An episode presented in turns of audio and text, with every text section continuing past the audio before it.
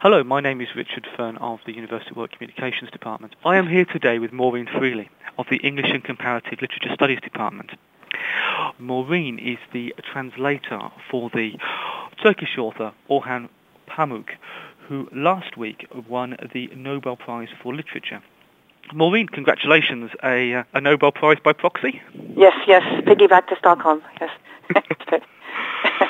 So you must have had a busy few days, but you've been working with uh, with, with Orhan for some time now. Well, yes, we um, uh, grew up in the same place. I knew his uh, brother very well when we were teenagers. Um, Orhan and I were in the same year at brother and sister schools, and um, so we have an awful lot in common. Uh, I lost contact with um, him, his brother, and in fact the the city uh, during the difficult uh, political years of the um, of the 80s. But in 1990, I was wandering around the book room at the Independent on Sunday, where I was a reviewer, uh, being told to see if I could find anything interesting, and um, I came across a book with Orhan's name on it, and, and I thought, what is Şevket's brother doing writing a book? And I just took it home out of curiosity and uh, read it and was absolutely flummoxed, floored, uh, absolutely amazed by this wonderful novel, which, um, uh, in a way that no other novel I could think of, actually spoke uh, um, to me and um, the central contradictions of my uh, upbringing. Uh, it was a historical novel called The White Castle, and it, it features uh, an Ottoman astrologer who becomes aware that the Renaissance is happening and he's somehow losing out and he wants to know what this science is all about. And so uh, he buys um, a Venetian astronomer who's um, been captured by pirates and he makes him a slave and tries to plunder his brain. And uh, it's a wonderful metaphorical look at you know, the problems of uh, trying to combine different approaches to learning. Very, very funny, rather scary. They end up making an infernal machine, war machine together that does very battle, very, very badly outside the walls of Vienna. So at what point did you start translating for Orhan? I was certainly one of the most enthusiastic uh, literary critics in this country and the U.S. for um, about 10 years and followed his career very closely and often uh, wrote about his books or interviewed him, a- aiming to put his contribution in context. And uh, so we we became good friends during this process because I my family still lives in Turkey and I'd go back there, and uh, so we just had picked up where we left off. Then in uh, it must have been about four or five years ago, Orhan uh, was having uh, trouble with his translators, um, in that his um, the, the translator of his then most recent book, My Name Is Red, wasn't available to do another book for another year or two. And uh, he said, well, why don't you try it? He wasn't very well, you know, he was very well loved by a sort of small select group of, um, of uh, readers, but he wasn't very, very well, in, well known in the Anglophone world then. Um, if he were as well known as he is today, I don't know. I, th- I think I might have felt a little bit daunted. Um, with some trepidation, uh, because I never studied Turkish formally, I decided to to try it out. And I think what uh, swayed me is I thought that uh, I had something I knew I wanted to do uh, with an English translation. There was something I thought I could give that um, other, uh, many other people might not be able to give. And uh, among other things, uh, I, I had a very very strong emotional attachment to the to Turkish from uh, from childhood and. Uh, uh, you know, loved the music of it and had always longed to find a way to bring that music into English. And uh, I, I felt that there, there were serious problems about translating prose into English from Turkish because the languages are so far apart from each other. And so you have to make choices that generally only poets have to make, and poets do make in, in, in very innovative ways. So I thought, well, why don't I see how it goes? And uh, it uh, went much, much better than either of us expected. And I think the, the part of the process that uh, he and I both enjoyed most, although it was very, very arduous, was getting together after I'd finished a full draft uh, usually on the, the rather hot island where he spends the summers, and going through the translation uh, sentence by sentence, deciding where I had done things right and where I might have gone too far, and discussing what to, um, you know, how to solve those problems, and having quite a few arguments, but more laughs. Orhan, of course, is a is a controversial figure. How have you and he handled the uh, the controversies of, of writing about a, a modern or, or contemporary Turkey?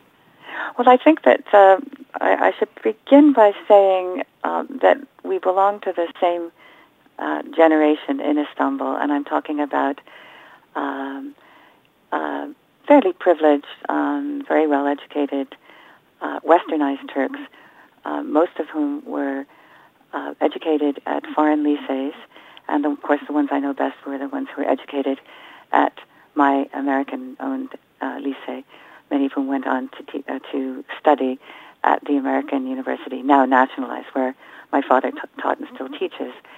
And um, we had a taste of what um, freedom of expression was all about and what happened uh, when you didn't have it. In 1971, when uh, there was a military coup that uh, resulted in quite a few of my classmates ending up behind bars, and uh, quite a few of them um, facing torture. Uh, these students uh, did uh, come out of prison after a few years. Uh, they very uh, stoically, courageously resumed their educations. They, um, many of them, went into prison again in 1980 for for quote unquote crimes um, that, that that you and I would not imagine could be crimes anywhere, just for stating their opinions or for challenging uh, state uh, ideology in rather mild ways, or belonging to a group that would have been legal here, a political group that would have been legal here. So this generation has been um, ha, you know, has has been through hell twice, and has, uh, for the most part, survived twice. And there's the, our interest in freedom of expression, expression is not theoretical. So this was something that Orhan and I have our separate positions on and have both thought about very deeply. But we both come out of the, um, you know, the, the same cauldron, if you like. Uh, one of the reasons I admire his novels so much, in particular the Black Book, which takes place in the year running up to that second coup I mentioned in 1980, is that he not only thinks about the issues raised by this uh, very, very deeply, but his approaches to it are oblique and highly imaginative and allow readers like me who know the, uh, you know, who know the context uh, to re-examine our own past in a new way, in a more enlightened way, and who also bring uh, foreign readers uh, into in, into the same world to um, show them that these things are not theoretical uh, and that they concern us all. So, what? Uh, obviously, you've spoken to Orhan since he's received his, uh, his, his his Nobel Prize. What's he? What's been his reaction? He's absolutely overjoyed, which I am too. I'm just. Um, I think I finally got a good night's sleep. Uh, I couldn't sleep for several days. I um, I know that he's been in the running for the Nobel Prize for quite a few years now, but uh, no one in Turkey has ever won a Nobel Prize. It has had other great writers who've been passed over.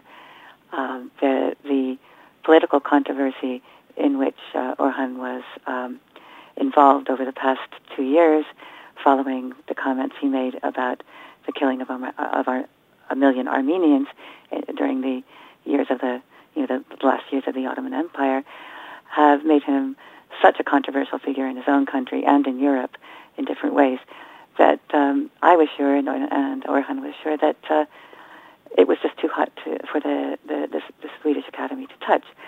Um, very, very glad that um, they decided that the the, um, the great fiction that he's produced was so great that they could o- overlook those um, the, those factors. Uh, he uh, Orhan is in New York at the moment, where he's a visiting scholar at uh, at Columbia University, and um, he last time I spoke to him, he said he had 600 emails in his inbox, and that's supposed to be the email that nobody knows about. Um, he uh, he he cannot believe how you know, I, he cannot believe that it's happened. He's that kind of happy. So honored, really. Of course, the Turkish authorities tried to prosecute Orhan. Uh, yes, this is a, quite a long and complicated story, and I'll try to make it as simple as I can. Uh, almost two years ago, um, the EU, after delaying for several decades, finally set a date for accession talks with Turkey.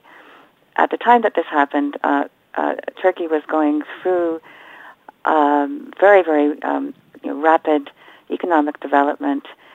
Uh, it had once again become the center of its world. Um, now that there was no longer an Iron Curtain, it was uh, engaging with it, with its neighbors, um, north, um, west, south, and east. Uh, there was an air of optimism, uh, a sense uh, that, that, that Turkey was a place that could be eastern and western at the same time. It could be um, a beacon um, as, as other countries looked as to how to modernize without losing their roots. So it was it was a very optimistic moment, and um, one of the things that um, I was looking forward to most was uh, a peaceful trans um, a a peaceful move to a social democracy, a peaceful move away from the old authoritarian state that um, that imposed a single history, uh, a single uh, type of nationality on all of its citizens, and becoming closer to European norms, so that uh, uh a strong nation could hold people who had other identities as well. And uh, we also looked forward to saying goodbye to Turkey's um, hard, hard human rights record, and um, and moving on to um, to, to, to, something uh, more along the lines that we have here. And it did look possible. And one of the reasons it looked possible was that uh, Turkey had agreed to draw up a new penal code. And the promise was that the old laws uh, derived from Mussolini's Italy, which made thought a crime, would be um, taken out. Well, when the uh, penal code um, came into being in uh, June of 2005, it, it emerged that um, there were up to 20 laws um, that curbed uh, free expression, and, and some forms of uh, some of the curbs were actually new. So, in fact, the new penal code was worse than than the, the than the one that had, it had replaced. At the time that the penal code came in, uh, Orhan was already controversial because he had um, said in a European newspaper that a million Armenians had been uh, killed in the late Ottoman Empire. Uh, this had caused a firestorm in the right-wing press, but uh, it, it, was, a, we thought, a process, a part of the process of uh, the opening of Turkey. Of course, the first time people say these things, there is a furore, but, but then uh, people get used to these things, and after all, there was um, there was a group of Turkish uh, scholars and writers who were organizing a conference uh, aiming to open up the subject in a, in, a, in a rigorous way and engage with the Turkish public who'd been taught in their official history books that, um, that the genocide was a lie invented by the Armenian diaspora. So things were happening. We expected it to be a bit rocky. Um, the, the news that, that Orhan was to be prosecuted was a shock. Um, he was prosecuted under Article 301, which has since become infamous, but none of us had heard of that. Uh, by the time uh, he went on trial, in December of 2005. Uh, there were up to 60 other writers, academics, cartoonists, uh, artists, activists who were being uh, prosecuted under 301 or or, or similar uh, similar articles. And it had al- also emerged that many of the high-profile cases were being brought by a, gr- a, a previously unknown group of ultranationalist lawyers who uh, for the first time in Orhan's trial, showed their muscle.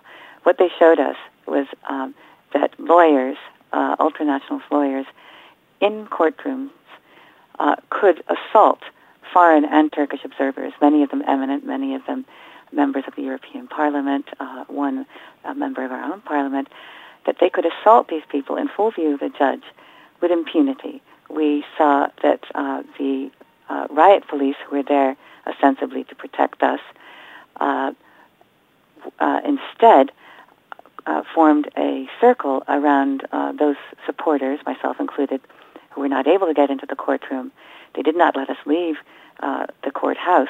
Instead, they kept us uh, compressed while a group of fascist agitators made their way amongst us, going after certain targets. We saw that these riot police uh, kept the violence from getting out of hand, but uh, we saw here serious uh, humiliation uh, and intimidation.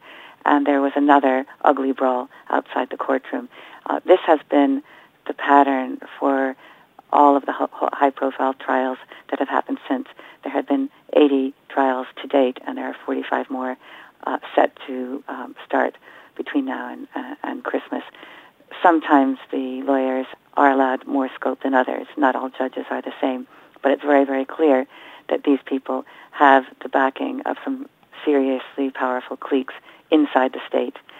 The the other important thing to know about this these choreographed uh, show trials is that these same lawyers go on television outside the courthouse uh, each time to declare the defendant and all their supporters to be traitors if they're Turkish, or uh, foreign meddlers and spies uh, if if they're um, if they're foreigners. And um, this campaign has, first of all, succeeded in convincing a lot of members of the public that there are many people with na- ultra-nationalist views in Turkey. In fact, they have no electoral support at all. But um, it's also um, convinced a lot of people that um, these defendants are, are are not acting on you know um, for their own country, um, you know, trying to work towards a social democracy, but actually working with foreign spies to humiliate their country um, domestically and uh, and uh, and abroad. Uh, of course, there are a lot of people who don't fall for this, but um, depending on which papers they they read, an awful lot of people uh, have no other information, and it is one of the significant factors in the dramatic uh, change in uh, attitudes towards Europe. It was more than 70% uh, in favor of the EU a year and a half ago, and now that's um, dipped below 50%, and it's set to go down even further. So uh, it's been a very effective campaign. Um, what people often say here is that um, they can't understand why they are doing this, why Turkey is doing this. Don't they see they're shooting themselves in the in the foot? Don't they see they're not doing themselves any favors? Um, don't they see that nobody's going to let them into Europe if they carry on like this?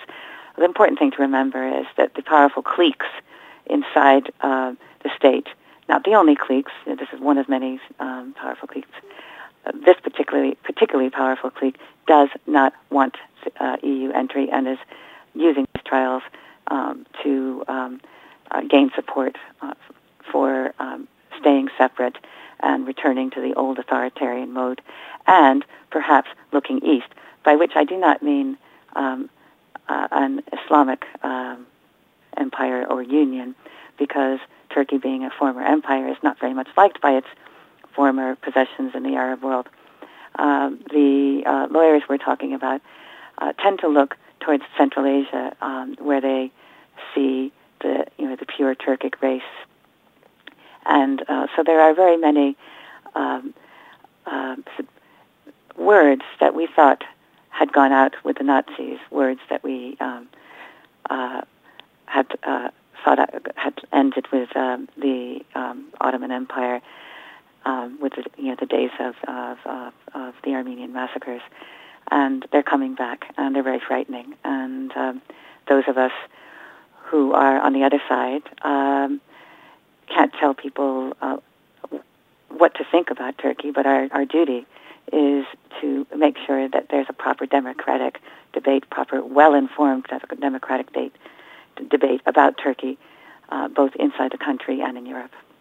How concerned are you for the future of Turkey at this stage? Well, I think you know, Turkey is a volatile um, place. Uh, it uh, has seen um, many military coups over the past half century, uh, but it has seen uh, you know, extraordinary regeneration uh, and uh, growth as well. So it's always hard to predict what's going to happen in Turkey, and many times I've thought it was on the brink of disaster, and, it, and, it's managed to pull back. So uh, I'm hoping that this is the case again. I do, uh, I do fear some rolling back of the advances we've seen in the areas of social democracy and human rights. And I do fear, fear for my friends who are writers and journalists and academics in Turkey. What is the future for Orhan at this point, do you think?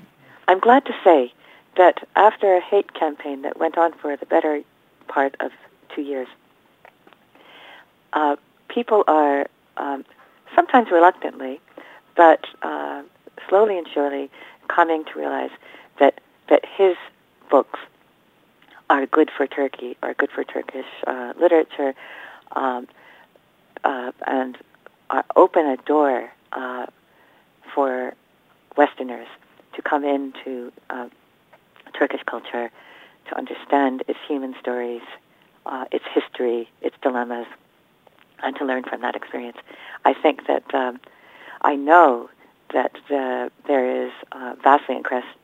I know that there is vastly increased interest in Turkish uh, literature, Turkish fiction, and poetry uh, because of the interest that he's awakened. Uh, many new novelists and public, uh, many new novelists and poets are now being published uh, in English, and I think that that this will continue. So most people in Turkey now are very very proud that a Turk has won the Nobel Prize, and they're slowly forgiving him. And I think by the time he goes back to Turkey at the end of the year, he'll be greeted as a hero by all but the ultranationalists who, in their usual way, have claimed that the Nobel Prize was given to him as an insult to Turkey. I don't think as many people are going to fall for that anymore. Maureen Freely, thank you very much. Thank you.